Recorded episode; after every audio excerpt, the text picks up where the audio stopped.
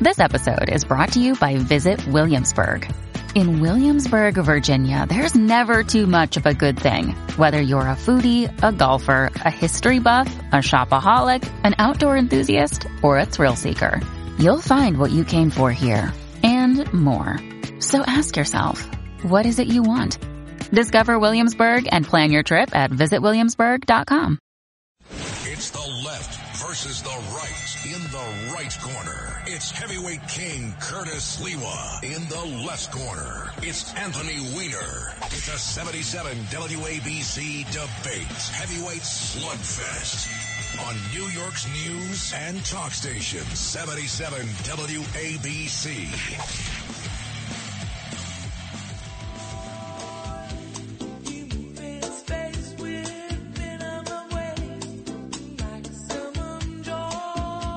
Wow.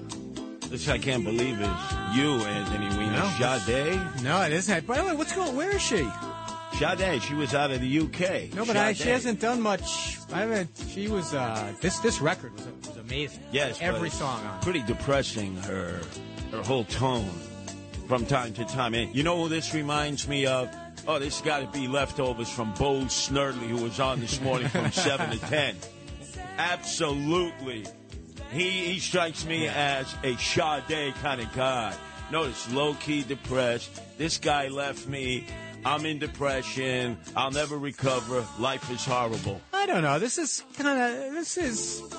This is not. This is soul. This is good soulful music. Talking about smooth operator. That's Yeah. probably Bo Snerdley, Probably. the way he used to be when he went to Jackson High School, Southeast Queens, and he was a player. He was a player. No doubt. No, no, no, no. I, I could tell your personality, your character by the songs you play. This is definitely out of the Bo Snerdley playlist. I guarantee you. But anyway, Anthony, I heard your discussion in your show in the middle. Excellent discussion about the EPA, its purpose in coming about. If I correct me if I'm wrong, did that come about in the Nixon administration? It was. It was a Nixon. Yeah, Nixon agency. And badly needed. And I know a lot of conservatives are like, what the hell are you talking about, Curtis? Well, let me apply it, not necessarily to the air, because you fully discussed that, the United States Supreme Court decision. I want to apply it to the lead story today dealing with oceans. And the lead story is potential shark attacks. The great whites are on the move.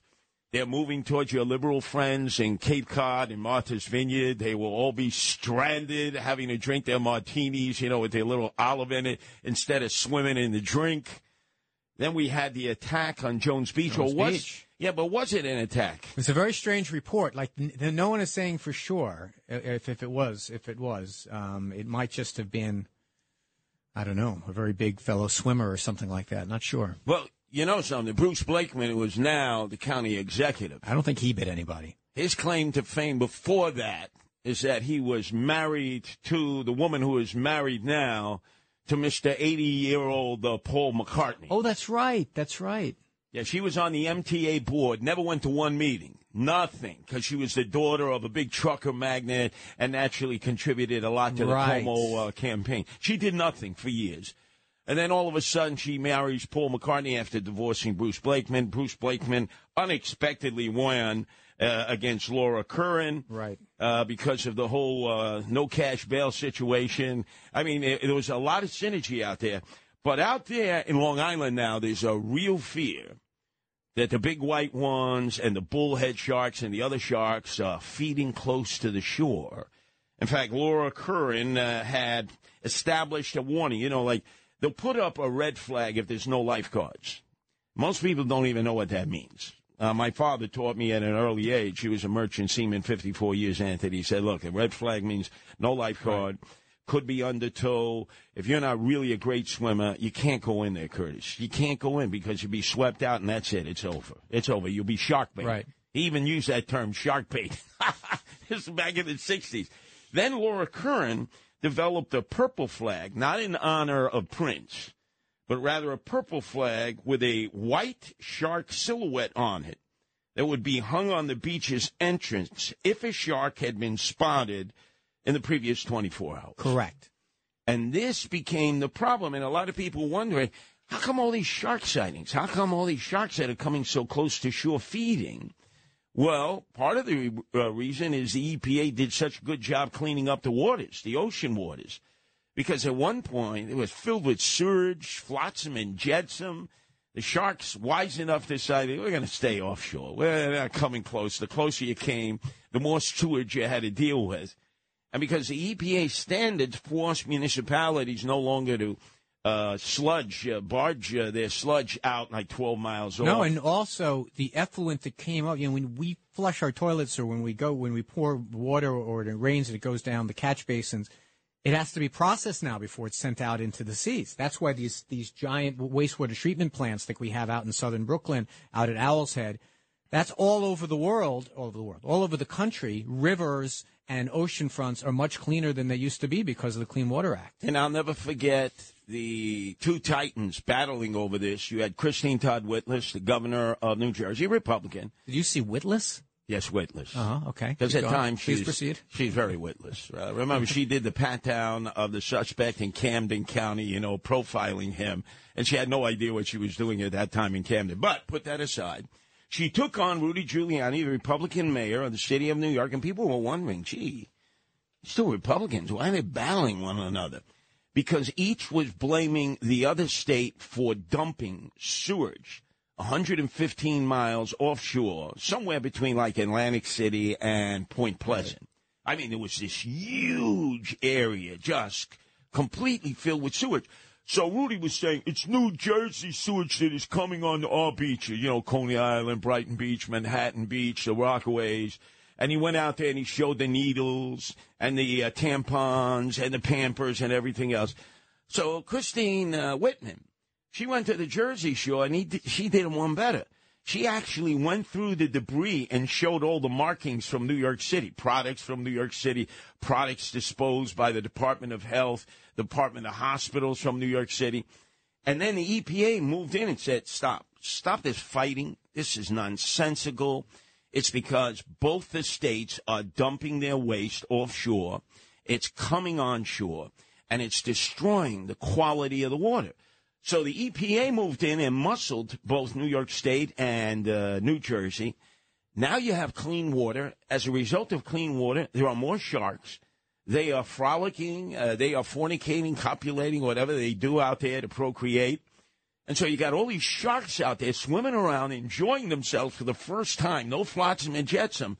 And they're coming closer and closer yeah, I mean, and there's a closer couple to of shore. other, right. There's a couple of things that work. Also, they believe because with climate change, waters are getting warmer, and so it's leading them to kind of try to get in closer to shore. But the other thing, in an effort to cut down on these sharks, they were giving them tickets for getting too close to the shore, and they found out the sharks are not going to pay the tickets, Curtis. They're not going to show up in court. They're not going to have land sharks that are going to show up. They're not going to hire lawyers. They're not going to hire the octopus, whoever goes and represents them. So, um, they, I mean, these big government solutions have failed us. You know, Well, so- one thing sharks have proven, they don't care what your politics is. They struck this young lady down in Florida. Yeah, yeah. Now, this is an interesting story. So she's swimming around in Florida, DeSantis land, you know, red state. right. And this uh, shark comes up and bites her in the thigh. Now, she has been trained. You poke the shark in the eyes. Remember, like the Three Yes. Stooges, poke him in the eyes and hit him in the snout, which is all correct. You're supposed to do that. She's hitting him in the snout. He won't let go. Her brother jumps in, starts hitting the shark. The shark won't let go. The poor young lady is in hospital. She'll lose her leg as a result of the shark just like with a vice grip just locking onto her thigh. And now people in Florida don't want to go in the winter well water. And you know how many miles? Yeah, like yeah. I think eight thousand miles or eight hundred. I I forget the total. Both the East Coast and the West Coast. There are a few shark attacks, but all it takes is one attack. Yeah, there's something about shark attacks that strikes our fancy ever since Jaws came out, I guess in '77. I mean, the, the the fact is, your chance of being struck by a shark are way lower than getting struck by lightning, for example. But we love these stories, and we don't think of them around New York beaches. But if you look at the geography of where they are, you know, if you want to go, you can get now charter a boat off the tip of Montauk, and they chum the waters, and there are sharks all over the place. There, we're not that far from that. But um, but yeah, you're right in your original premise that it's the water that is a lot It's a lot cleaner, and it also means with cleaner water, more people are going in. Yes. visibility is better. You know, the sharks can see stuff better, and uh, but uh, yeah, that's it is a um, it is the kind of problem that usually will come with with better. Now, now they've also tried to figure out in other up in New England, for example, what is the humane way to deal with this problem? Do you want to? Do you know they they they thought about having having people go out and try to you know kind of keep these shark sharks away. They've tagged some sharks to be able to follow where they go. It's a lot of solutions. Look, it's their water. You know, that's the where they live. We're the visitors, not them. You know, there's this notion that we get to go wherever we want. No, it's their water. If they want to, you know, take a bite of us, I, I, I, I don't think we should be that concerned. The beaches of Rockaway are amazing. The beaches of the Hamptons, beautiful. We are, we are blessed to have beautiful beaches here. Oh, there's no doubt. Unfortunately, in the Rockaways, again, not enough lifeguards. Right. You see the red flags up between like 92nd and 106. And yet people flock to the beaches and they don't care, even when they're told what the red flag means. You know, some of them are, what are the communists coming ashore? You know, I hear Mark Levin talking about the communists are coming to get us. No, no, the red flag has nothing to do with communism. It means that it is bereft. The, uh, the beach is bereft. There are no lifeguards there. You should not swim in that water. And by the way, if you're in the, I'm going to say the 40, the beach 40 is about the beach beach 80th almost. There are these giant, old-fashioned um, jetties that were built way back when that have created real riptides. I mean, sharks are nothing. Those, those riptides that are there will suck you right out from the beach if you're not careful, and frequently they're not protected by lifeguards at all. Oh no, no, no doubt. But but let me give you an idea. When I was a kid, my father, who would be out to sea eight months of the year, be home four months. He was home one summer, and he said, "Kids, we're going in. Come on, Mom, get the kids. We're going in uh, the '54 Ford Old Betsy. It was the station wagon with the uh, white uh, white white wall tires, uh, the wood panels. The wood panels we had, the, we had, we had a country squire in our household. Oh yeah, yeah, okay, station wagon. That, that was multi-purpose. And he said, "We're going to Jones Beach, South Shore, Jones Beach. Oh, Jones Beach. It was tremendous because before that we would go to Sunken Meadows Park on the North Shore, Long Island Sound, which uh, you know wasn't like the Atlantic Ocean. So you know what the traffic is like getting out to Jones Beach, State Beach, and then we finally get out." And I'll never forget, cars were turning around. And my father was saying, there must be a problem here. Uh, Curtis, uh, Alita, my older sister, Maria, my younger sister. And I'll never forget, there was a big sign. It said, warning, this beach is not safe for bathing due to the impure quality of the water. Not sharks, Yeah. but because of the, uh, the sewage in the water. And it was closed. So my father says, tell you what, let's go cross island. We'll go to Sunken Meadow Park. You go swimming in the North Shore there on Long Island Sound. Dad, we do that like once a month. No, I don't want to go to Sunken Meadow Park. You told me Jones Beach, the Atlantic Ocean. He said, kid, you don't have a choice in this. Get into the car. We're going Right. over to Sunken Meadows Park now. and then we had a struggle cross island all the way. Finally, we made it before the sun came down. I think we jumped in there for about an hour. But what? It had nothing to do with sharks Yeah. back then. The other thing about Jones Beach is you got to even if you got to start your day early because the parking lots fill up, and if you get down there and the lots are full, like there's no plan B. There's no like uh, there's there's no second spot to go. But but yeah, it used to be, and not 50 years ago, like five, six, seven, eight years ago, you would read stories as a matter of you know of like ser- literal syringes watching washing Yeah. up on the beach. It was uh, it was really a mess because what would happen is a lot of the sewage would be pumped without any filter at all out into the water, and they would just rely upon the the the, the, the tides to to you know move it. And if tides were going in a certain direction or the water was particularly still for whatever reason, it would just come right back onto shore, and it was horrible. And it's not just us. You know, love that dirty water. Uh, what is it? Cleveland, you're my home. Like there, the, the Cleveland River was lighting on fire. The Gowanus Canal That's was was an international joke. All of these bodies of water now, when you go to the Gowanus Canal, there are people there. There are there are um, uh, kayaking clubs, there are fishing clubs. You know, this is a real a real example of a law that worked to clean water. In out. fact, the Hudson River. Right? Robert F. Kennedy Jr.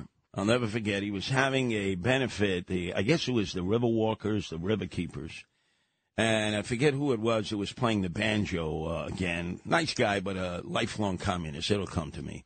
He's playing his banjo. Oh, Pete. Seeger. That's right, Pete Seeger. He's playing the banjo. Lots of people there, lots of upscale people. And I get into an argument with Robert Kennedy Jr. at that time. And he says, he challenges me to swim across the East River because they talked about when we were kids, we would jump in the East River, me and my crazy cousins. No. Yes. And you had to watch for the undertow. You had to watch. You got a little too far off the pier. That was it. You were gone. Yeah. So he looks at me and he goes, "Oh, why don't you and me? We swim across the East River now. We'll see. We'll see more of a man now. You are, you think you're a big tough guy. He's doing this in front of like a few hundred people. And I'm like ready to strip down on my BVDs. He's ready to strip down. Lisa was with me at That's that time. She goes, You gotta stop. Curtis, both of you are gonna die. Look at the undertow out there. You could actually see it near the Brooklyn Bridge. Never mind the undertow, the current itself. You know, they, they have those ferries that run along the East River, so I take them a lot. Those that current is so thick that it's so choppy that the ferries have to kind of leave themselves a lot of Yeah. room to get pulled back in because that's how far off. But that is, by the way, you know, we have learned, and this is something that you had early insight on. Bobby Kennedy is a bit of a whack job. Yes. He is he is not in touch with the mothership, and like so, you probably saw a little bit of that, uh, a little bit of that back. But then- that was a then. good cause. He was in Oh yeah, the River Keepers are a great organization. And by the way, the East River too. Every once in a while, you'll see a seal or a sea lion, like halfway up, like Twenty Third Street. You know, like all the way around up in, into the river, because again, they're much cleaner than they used to be. Oh, they're much more welcoming than they used to be. And then General Electric, which was up near Oh Schenectady. yeah, You had the CEO, the guy from Boston, who was always on with Imus at that time. Imus That's in right. the morning. Forget his name. He was a Weisenheimer. And they had been dropping uh, out of Bob the, Wel- Bob Welsh, Bob Yeah, Bob. Uh, Welsh. Welsh or Walsh, Walsh, something like that. right. Yeah, okay. Uh, Jack they- Welsh. Right, Jack Welch. Right. And they had been pumping in just toxic waste into the Hudson River for years. So he says, There's no toxicity in the Hudson River. I'll take a glass of water right now and drink it. Never did because he would have been glowing in the dark at night. Thank God they cleaned up the Hudson River. Yep. Thank God. So, actually, even though he's a bit of a whack job, uh, Bobby Kennedy uh, Jr., he did a good job, along with the banjo playing Pete Seeger, who would go up and down on that skiff, you know, up and Right. down the Hudson River. But you know, this is, and I don't want to, I don't want us to get heavy here. It's Independence Day weekend. Things we're grateful for. We have amazing country. You know, these are laws that work, administered by bureaucrats that were working for the best interests of our kids and the best interests of our environment, and they worked. You know, we have this notion government is bad, keep government out of our life. Only government can clean up bodies of water, put regulations in place to do these kinds of big things. And the Clean Water Act is an example. In the Clean Air Act too, you know, every third day there was a smog alert in the, you know, in the 80s and 90s around here. And now the air is a lot cleaner because factories have been told that they can't just emit into the air anything that they want. These limits are reasonable. Congress decided on them and they've been implemented by agencies and they've worked and we're better off because of them. Although our colleague Tony Orlando, without Dawn, who's on Saturday nights from ten to twelve, before I return uh, to give you the other other side of midnight from twelve to six to the break of dawn, he tells a great story. He's part Puerto Rican, part Greek. He's related. I think he's a cousin, a distant cousin of John Catsimatidis. He grew up in Hell's Kitchen in the tenements. He was up on the rooftops. He'd look at the lights of Broadway, and he'd say, "One day, just one day." Mm-hmm.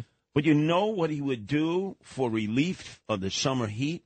He and the other kids in Hell's Kitchen would swim in the Hudson River. And that was a time where they pumped raw sewage in there. So it built up his immunity system. Huh. Because when all of that sewage is flowing down, right, you build up your immunity system the hard way. Oh, yeah, yeah, yeah. I guarantee. Guarantee you. You can't do that anymore. Definitely not. But it is not like even if you, you know, they'll have something you you, you just like like toss a, a a flower or a leaf into that. Just watch the current is just zipping. It, it is a, it is a choppy waterway. By the way, up next, the luckiest man in the world, in fact, is a Boricua, Puerto Rican, from the Bronx. I don't think anybody who's hit Powerball or Lotto has ever scored like uh, Bobby Bonilla. And up next, we have to talk about he just keeps churning out that money while sitting in his retirement home down in Sarasota saying, hey, July 1st, ka-ching, ka-ching. Another kind of Independence Day that he has because of those checks. Ka-ching! Right here on your place to be. It's left versus right. Anthony Weiner, yours truly, Curtis Lee. If you missed any of Anthony's solo show in the middle, 2 to 3, just get it in podcast form like you can all the other great shows here at WABC at WABCRadio.com.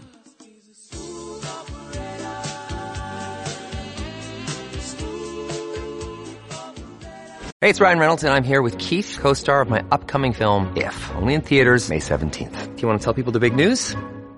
All right, I'll do it. Sign up now and you'll get unlimited for $15 a month in six months of Paramount Plus Essential Plan on us. Mintmobile.com slash switch. Upfront payment of $45 equivalent to $15 per month. Unlimited over 40 gigabytes per month. Face lower speeds. Videos at 480p. Active Mint customers by 531.24 get six months of Paramount Plus Essential Plan. Auto renews after six months. Offer ends May 31st, 2024. Separate Paramount Plus registration required. Terms and conditions apply if rated PG.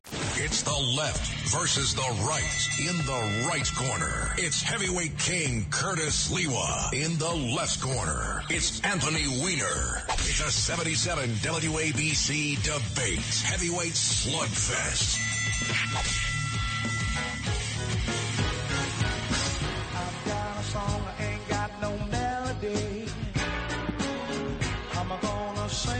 Ah, little Billy Preston. He used to be the opening act for the Rolling Stones.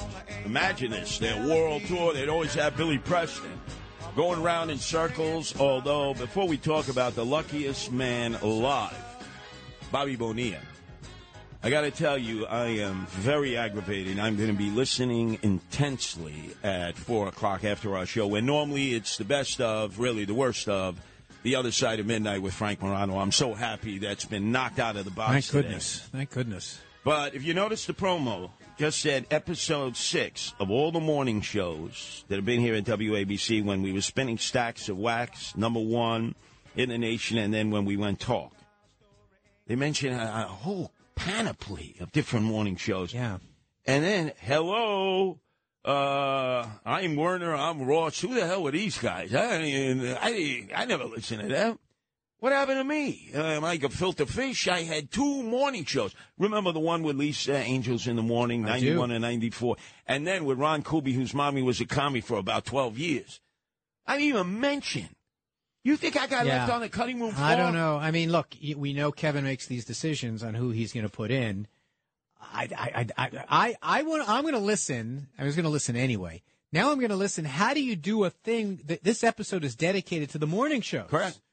So I assume most of it is going to be, and if I don't, I mean, I'm going to listen, and if I don't get it, I'll, you know, the, the Red Apple Podcast Network has it. I assume it's just because they want everyone to tune in to wonder what happened. Maybe wait a minute, did you go by a different name at that No, time? Anthony. I mean, Who, who I- are these guys? Who are those guys that they're they're? I don't know. Well, we'll we'll see. But by the way, I, I the first radio station I remember listening to, music wise, was ABC back in the day when I was a kid. Hello, we're Ross. I'm Wilson. Who the hell are they? No, no idea. No idea. This I- is just another insult. I mean, I got to tell you, this is. I'm on your. I'm on Team Curtis here. This is just another another slight here. But let's wait and see because I'm going to tune in because I think it's that's the kind of I, I think it's going to be very interesting. The history of this place is amazing. I know, but that's half my broadcast life was spent in the morning, morning drive on WABC. Right. Not even a mention. Yep. Oh, I'm going to be listening. And And and also they're doing the promo on your show. Yeah. So your listeners are like they're they're outraged. yeah, right they're now. saying, what, what are you talking about? Yeah, I hear you. You, don't even mention Yep. Curtis? Yep. Hello, we're Ross. I'm Wilson. Never heard of them in my life. me- People with no consequence. I'm. Anyway, a New York Met who is not of no consequence, Bobby Bonilla, just to give you a little of his background, born and raised in the Bronx, went to Lehman High School, which right now is Little Albania. Guy was great in high school. Did not get drafted out of high school. You know why? Because the scouts said, ah, nobody in the Bronx. No, no. And they said, well, Ed Kranepool, you know, Monroe High School, uh, Hank Greenberg, Monroe High School. That was then, not now. So he goes to New York uh, Tech. And then he gets drafted by a scout who's in Europe. He goes to Pittsburgh, the Pittsburgh Pirates. He teams up with Barry Bonds. They have incredible years. He almost became the MVP. The Mets sign him for the highest bonus ever, $6 million signing bonus.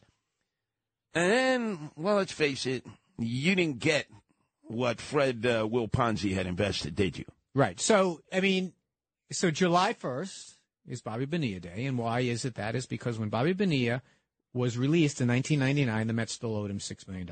Okay. So instead of paying him that money, and this is the way the story goes, I, don't, I couldn't find anyone to confirm this for me, but Fred Wilpon, who owned the team at the time, said, I am making so much money, so much returns on my Bernie Madoff investments, that the longer I can defer paying out anybody, I'm going to be able to more than make up the difference. It's called the opportunity cost of the money. If I give it to Bobby Bonilla, I won't have it. So he says, I'll, I'll do this deal with your agent. I will defer paying you this $6 million for 10 years. And then instead of $6 million, I will pay you $29.8 million. So instead of six, he said 29.8, and I'll spread it out over 25 years. Now you're saying, why would, um, why would he possibly, why would the Mets possibly do that? Because again, they're thinking the math. They're thinking the combination of inflation, rise of costs, and everything else. For Bobby Bonilla's agent, who now he goes around bragging, everyone, I did this deal, it meant one, 1.5, $1.2 million every year on July 1st that the Mets are going to pay. Now Cohen is paying it until for spread out over 25 years. That's another 13 years we get to celebrate this. But all Met fans know this. Every July 1st, even Steve Cohen yesterday put out a tweet, you know, enjoy Bobby Bonilla Day. But what New York Islanders fans have the equivalent of that on July 1st with someone who was on a radio station across town named Rick DiPietro. He was a goalie for the Islanders that was drafted number one overall in the amateur draft. Um, I think he was I don't I remember what, I think it was 2000 or 2001. He signed a 15 year, $67.5 million contract. And when they bought him out, it meant that he would get $1.5 million every year until the end of the 28 29 season. But why is this a big one this year? Why are Islander fans in particular staring at it this year? The person, the goalie they had to get rid of to make room both in the roster and in their uh, in their salaries was a guy named Roberto Luongo. That guy got inducted into the Hall of Fame this year, just this week. Roberto Luongo, who was cut by the Islanders, who actually was traded away by the Islanders to make room for this superstar, uh, Rick DiPietro, who, like I said, is now on ESPN Radio. And now we are paying this guy, Rick DiPietro. He was a bust maybe, some people would argue this, maybe the worst contract in the history of the NHL. 15 years, $67.5 million. They got rid of Roberto Luongo, now a Hall of Fame goaltender. And every year, I believe also on July 1st, he gets paid $1.5 million. Now- so that's a close second in the worst contract in New York sports history. Now, you know who negotiated that sweetheart deal for Bobby Bonilla with Fred Wilponzi was Bobby Bonilla's wife. They still live together. You can understand why. he lived in Stamford at the time, which is where his manager, remember, Bobby Valentine, ran for mayor recently and lost. I'll never forget. Here was the Mets. What was it? Game six against the Braves, the National League uh, Championship uh, playoffs. And then all of a sudden, Rickey Henderson and Bobby Bonilla playing cards in the clubhouse. It's extra Oh, yeah, that's innings. right. Remember, Bobby Valentine comes out with a mustache on, everything to distract. But Bobby Bonilla gets paid over a million dollars a year. He's in his retirement compound in Sarasota, Florida, saying, you know, it's great to be part of the Boricua Yes. posse coming out of the Bronx. Yeah, it's it's good to be. Remember, he didn't get good to be recognized early on. He was a great ball player. I remember hearing about him in high school. Right. Undrafted. But him and Bonds in Pittsburgh were a thing. That was a phenomenon, and uh, and there was high hopes. Were high hopes when, when we got him, and then Well, like a lot of those deals, You know they, the they went sour. Uh, when Bonds went to San Francisco, he started roiding up, and apparently Bobby Bonilla never roided up. So now you know the rest of the story. Anyway, up next, you're going to have to explain this. Uh, Joe Percoco was the leg breaker, the wartime consigliere for the Cuomo's. He went away. He was uh, sentenced six years for corruption, ended up doing four. He's back out. And the United States Supreme Court will hear his case in the next coming docket. You got to explain it because the guy was guilty of political corruption, and they may have a ruling that makes political corruption okay by some people. Oh, you're not going to want to miss this on Left versus Right. Anthony Weiner versus Curtis Lee, exclusively here on WABC.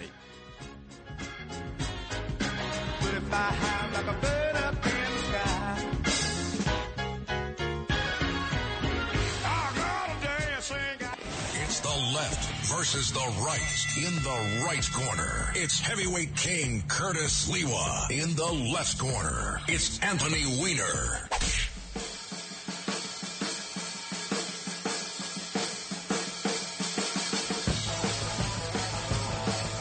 What is this, Buddy Rich? Led Zeppelin. Oh, that's right, Zeppelin. But I'm sure the drummer on almost every major rock and roll band in the world followed Buddy Rich playing. Remember, who was that? That, that great movie, I think Sinatra's in uh, Man with a Golden Arm, you know, Oh, yeah. shooting up playing the drums. Oh, that reminds me, that's right, Joe Piscopo. The Sinatra two hour extravaganza Sunday. Jersey Joe will be there, sponsored by Ramsey Mazda. I hope he talks about a man with a golden arm. I think Buddy Rich and Frank Sinatra were really tight. I think they did. You know, he tells such great stories about uh, Frank Sinatra, and he mentions Buddy Rich from time to time. Maybe the greatest drummer of all time. But this is your sweet spot, Anthony Weiner.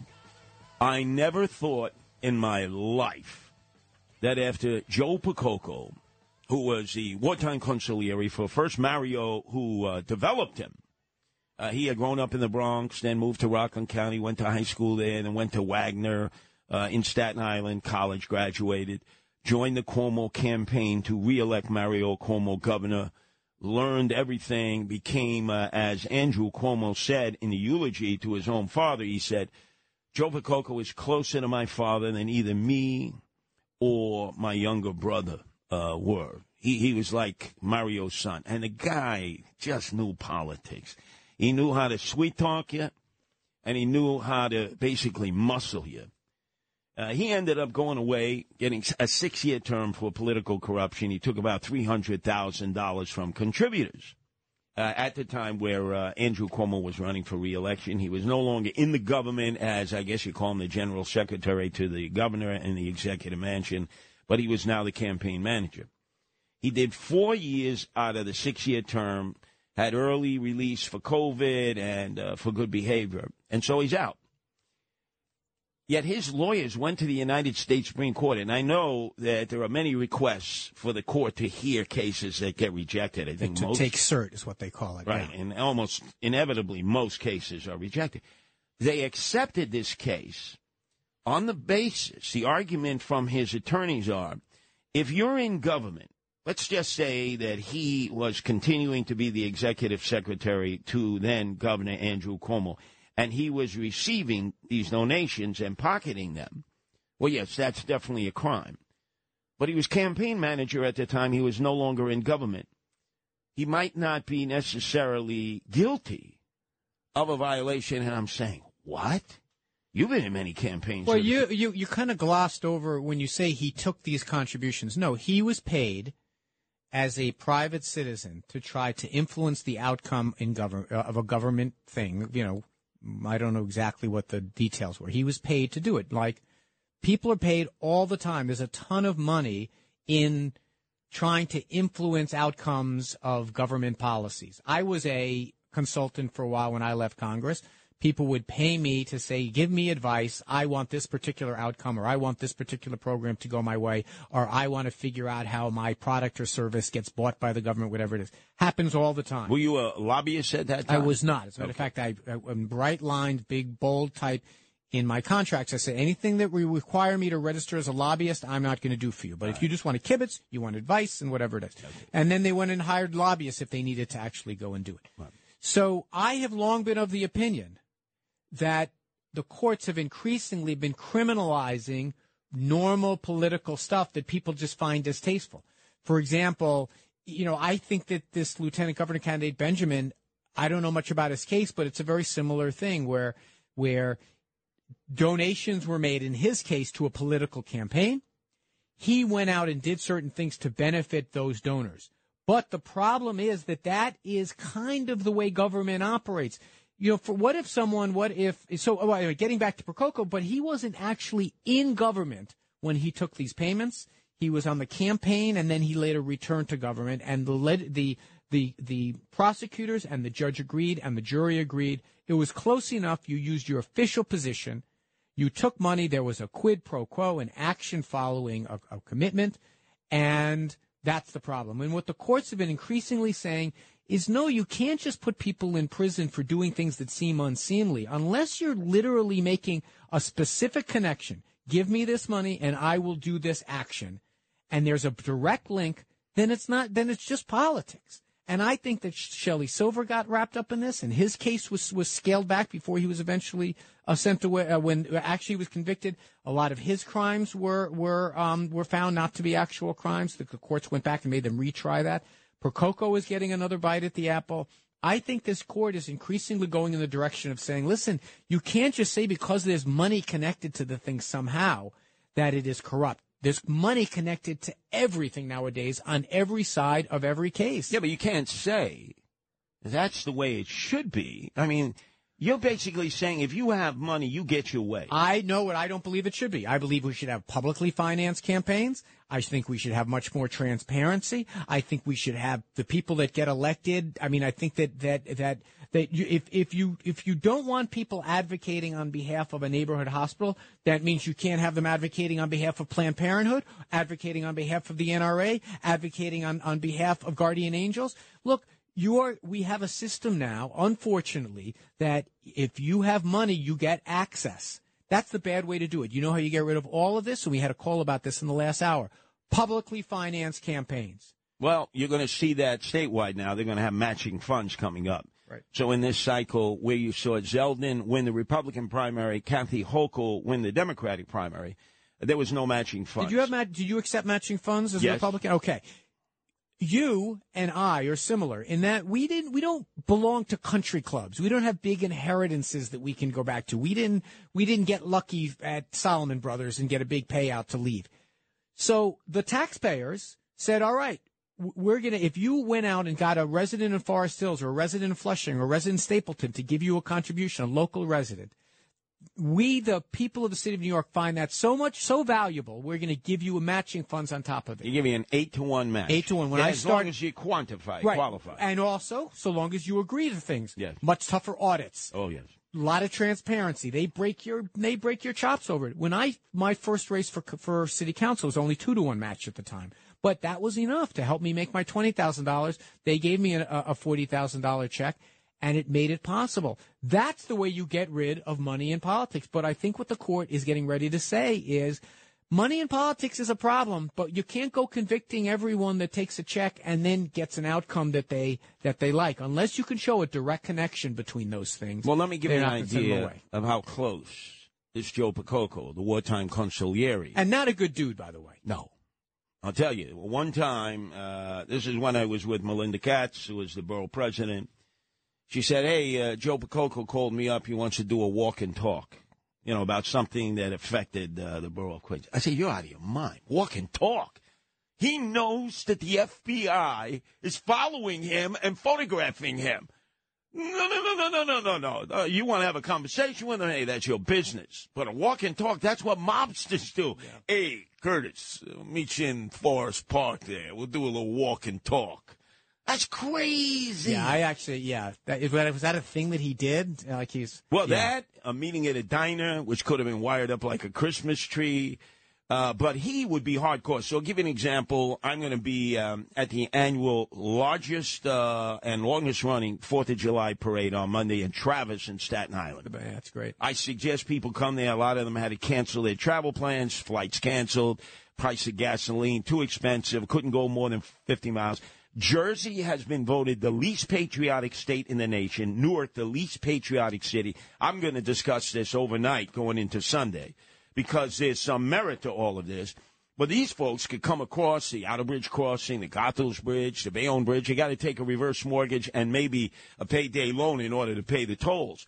But this is an old-fashioned patriotic parade It's through, through the so side great. street. You've been there, right? Totally. That's and great. you have Democrats and Republicans. Most people don't realize there are more registered Democrats in Staten Island than there are Republicans. They just have a habit from time to time of voting Republican. They they voted for Gore over uh, Bush 43 in 2000. But the point is, they're there. They have the hibachi grills. They have the lawn chairs. They have the flags. And naturally, as you mentioned, it's the number one beer consumption time of the year. They got the big coolers Right. loaded with brewskis. They cheer everyone, Democrats or Republicans. It's not a political event. And when Cuomo would show up, sometimes he would show up. His advanced team had Joe Percoco. Joe Percoco had graduated from Wagner College, and he would go up to all the Democrats and Republicans. You know, the governor is marching first. Yeah, but we have this protocol. You can forget the protocol. The governor is marching first. And by the way, I'll determine which Democrats march with him. So they would all get in a queue. You know, they would be frightened because this guy was frightening. You know, Yeah. he would drive around in a uh, state-owned car. He'd have baseball bats, claiming he was playing softball, obviously, in his off hours, in the trunk of the car. But he can intimidate the hell out of you. Yeah, he was. All, I mean, he was a classic bully. I remember there's this classic video of in 2018 there was a parade. What was the name of the woman he ran against in the Democratic primary? The Oh, woman- Cynthia Nixon. Cynthia Nixon. And Percoco, who's a big guy, like putting his back and like pushing her back so that she wouldn't be in any of the pictures and she wouldn't be able to go up and say hello to the. Yeah, and he would do this stuff on Twitter. He's just a, a nasty, mean, not very. He's he's look. There are a lot of these types around Cuomo, like this whole like his muscle and whatever it is. But all of that being said, the, he, the, I think he raises a legitimate question about, generally speaking, the criminalization of politics. Like, you know, yes, there's money in politics, and it all started with the McDonnell case when he was a governor, when he was a, a, a governor, where the governor of Virginia scandal that led to his downfall. Uh, he had a donor that said uh, that was selling a, a vitamin Supplement, supplement, yeah. or something like that. He calls to his health department and said, "Meet with this guy who is my donor." Doesn't say he's my donor, and see if you can help him out. He actually wound up being put on trial and convicted for that action because they say it was a quid pro quo. And the Supreme Court, in a nine to nothing ruling, said, no, you're criminalizing. That's just what, when a governor gets a call, just because it's his supporter and donor doesn't mean that he can't do something for them. And it's a similar thing that happened with, with Shelley Silver. It's a similar thing that happened with the, with the Republican leader of the state Senate. There was a lot of prosecuting of these guys at the same time, and Percoco was, was one of them. And I think he raised an interesting case. Well- and the Supreme Court wouldn't be saying, I want to take this if they didn't want to do something. Speaking of another parade, Veterans Day parade, as you know, the largest uh, was always Little Neck Douglaston. Uh, you were a regular feature. And Cuomo would be there. Now, my, my thing was I would never cross into the uh, Little Neck side. Yeah. I mean, into the. Uh, not to the Nassau side. I would parade ostentatious. No, it would start in Nassau. I would wait for them in Queens. I'm like, I'm not leaving here. I'm a mayoral candidate. and I'm not going over there into Nassau. and, and it used to be huge. oh, it's ginormous. Yeah. But it's where Cuomo grew up. Right. So Cuomo would go to that parade, and I always knew that. So as the parade was coming down the hill, I would be going up the hill, timing myself, because knowing Cuomo would be in the lead. And Joe Percoco would run interference. He would see me naturally. And I would go up to Cuomo. It was like the scene on the King, King of Comedy. Remember with De Niro and Jerry Lewis? Hey, Andrew, you don't know me anymore? You don't know me? And Andrew had an anger management issue Right. at the time. He started counting backwards because just looking at me would drive him nuts. And Percoco would try to muscle me out of the way. So people were wondering, what's going on? Percoco was, get out of here, Sleeper. Come on, get out of here. Hey, Andrew, you don't know me anymore. I'm a person of no consequence. And he'd be muttering to himself. And I, it, I, I had such nachis doing this. Oh yeah, you you got under his skin for sure. He was actually a fairly easy guy to throw off his game, Andrew. He was like he he, he got he got he got flustered fairly easy because he's such a tough guy. So that if you if you poked him a little bit like you did, he um he didn't like it. He was too intense. Anyway, when we come back, you know, following us every week is the best of, really worst of Frank Morano, the other side of midnight. He got bumped today, thank God. And they have this special on morning shows that have existed here in WABC as we approach our 100th anniversary. They mention every morning show that ever existed since they were spending stacks of wax and then went all talk. Probably in the history of WABC and the Pro, I didn't even get a mention. And by the way, I get dissed and dismissed, and you know who gets rewarded overnight? Frank Morano. Wait till you hear what's happening coming Well, when they do the Mount Rushmore of WABC Talk Radio, he's not going to be on it. You are, Curtis. No, no, no, wait. Wait till you hear what's coming up next. Surprise, surprise. The golden child of talk radio, the untouchable Frank Morano, the future, the here and now of talk radio, is going to have a syndicated show all across the nation starting Monday, July 4th. Right here, his mothership connection, WABC.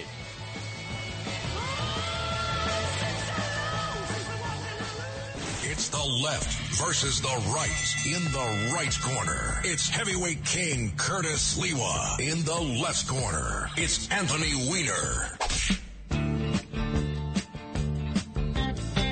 Oh, you're trying to calm me down here, huh? What happened to the American music for uh, Independence Day? Is he American, this guy? You know, I'm blinded. Dire Straits? I'm blinded. Did you hear this promo about the weekends at WABC, right? You think I'm paranoid, neurotic, like all my ex-wives used to be, right? Still are. Uh, not a mention of Curtis Sliwa.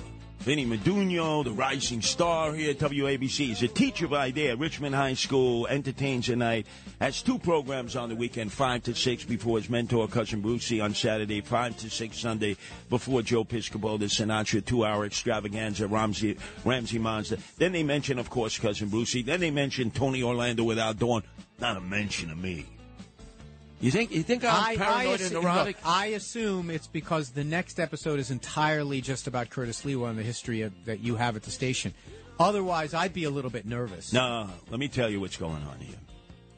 We had a meeting about the overnights because, as you know, Frank Morano, he's the ratings leader. He uh, is on from one to five Monday through Friday mornings, following Dominic Carter. And he clearly is the ratings leader here at WABC. More people tune in to Frank Morano when he's on the air than any other show here at WABC. I'm right behind him, but I still can't touch this guy. So an opportunity came up for syndication.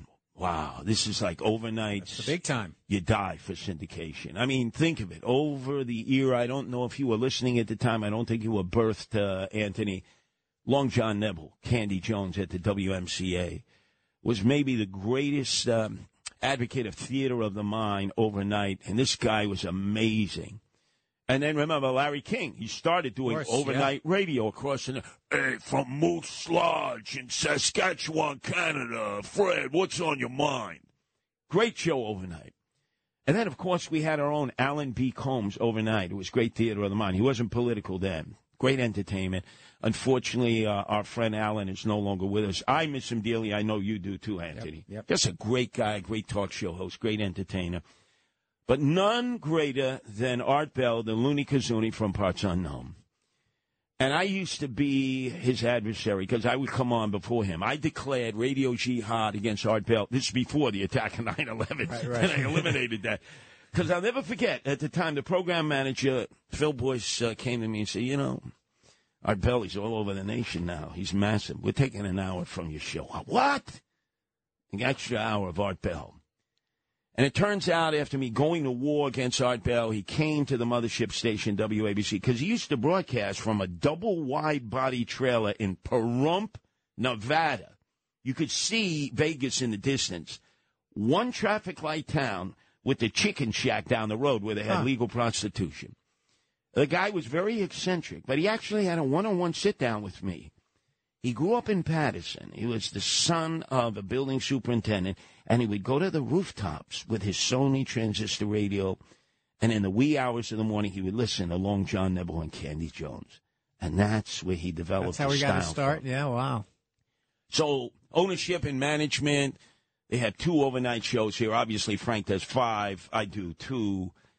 And they basically said, it's not your time, Curtis. It's not your time. We're going with the future and the here and now at Talk Radio, the golden child, the untouchable Frank Morano. On Monday, he starts a syndicated show across the nation in overnights, the other side of midnight. And, you know, right on the heels of Art Bell. He's going to end up with a lot of the same Well, stations. he is very good. I mean, I got to tell you, Morano is he he he is very good. Now, I am on Team Curtis. I've said that all the way along, but it is remarkable that that might be the future starting on Monday. But the history of this this station, you the the the DNA of Curtis Lee was all over the history of this station. To leave you out of these promos and to leave, I assume you're going to be in that in that episode that's going to feature tonight. I'm sure No, that no, no. Episode six. It's following. It's coming up now from four to five. Not Yeah. a mention in the promos, I might add. Yeah, I'm sure you're in there. I'll bet I'm you sure I'm it's left an on the cutting room floor. No, you're you're going to be in there. I, you got to be. You got to be. You cannot tell the story of 77 WABC News and Radio, News and Music, and uh, throughout the years, 100 years. Well- you can't tell that story without Curtis. I need our listeners to listen because look outside. Look who's waiting for me, Anthony. They followed me over from the Upper West Side where I live, West 87th off Columbus. All my pigeons, because I'm the pigeon man. Yep. I got to feed them. They've been waiting very patiently. They haven't flocked over here like uh, Alfred Hitchcock's The Birds, but they're hungry. So, ladies and gentlemen, I got to feed the pigeons. You got to listen to episode six now, coming up from four to five before Vinny Medugno begins the entertainment block here at WABC. And listen intently and let me know if I get left on the cutting room floor. Uh, I, I def, I will definitely be listening, and that would be an outrage second to none. That would be an outrage if you were not included. In it. Although they spent hours and days of going through old audio, go, going back almost 100 years. You know, it's going to be our 100th anniversary. Right. We were WJZ in Newark. That's where it started. On the rooftop of Westinghouse, the factory, they were building radios, and they said, well, we might as well start a radio station. We got all these radios, and nobody's buying them. And that first year, they broadcast from on top of the Westinghouse factory, I think near Down Neck, uh, near um, the Ironbound section. And that became WABC. It was a little chicken shack up in Newark, and then they moved to New York, and you know the rest. The rest of the history. No, they there. were po- they were rock radio when I was listening to it. I guess it must have been the seventies. I mean, when I started listening to music. and think we would have been gone. Cumulus was ready to push uh, put us on the ash heap like they did PLJ, our sister PLJ FM station. When all of a sudden John and Margo Catsimatidis rode to the rescue. He grew up listening to WABC uh, when they spun stacks of wax, and now it's like we've resurrected back. I just hope he's ready for the protest because if they don't have you included in there, all your slew, whatever you call your followers, the slewish mashuganas or whatever they are, they're going to be protesting if you're not included in there. I'm going to be listening. Gotta listen up next, ladies and gentlemen. with the Sultans.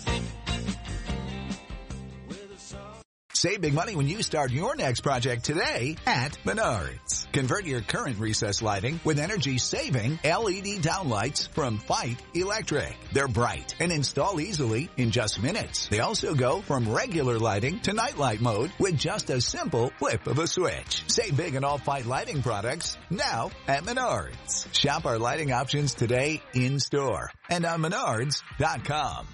Save big money at Menards.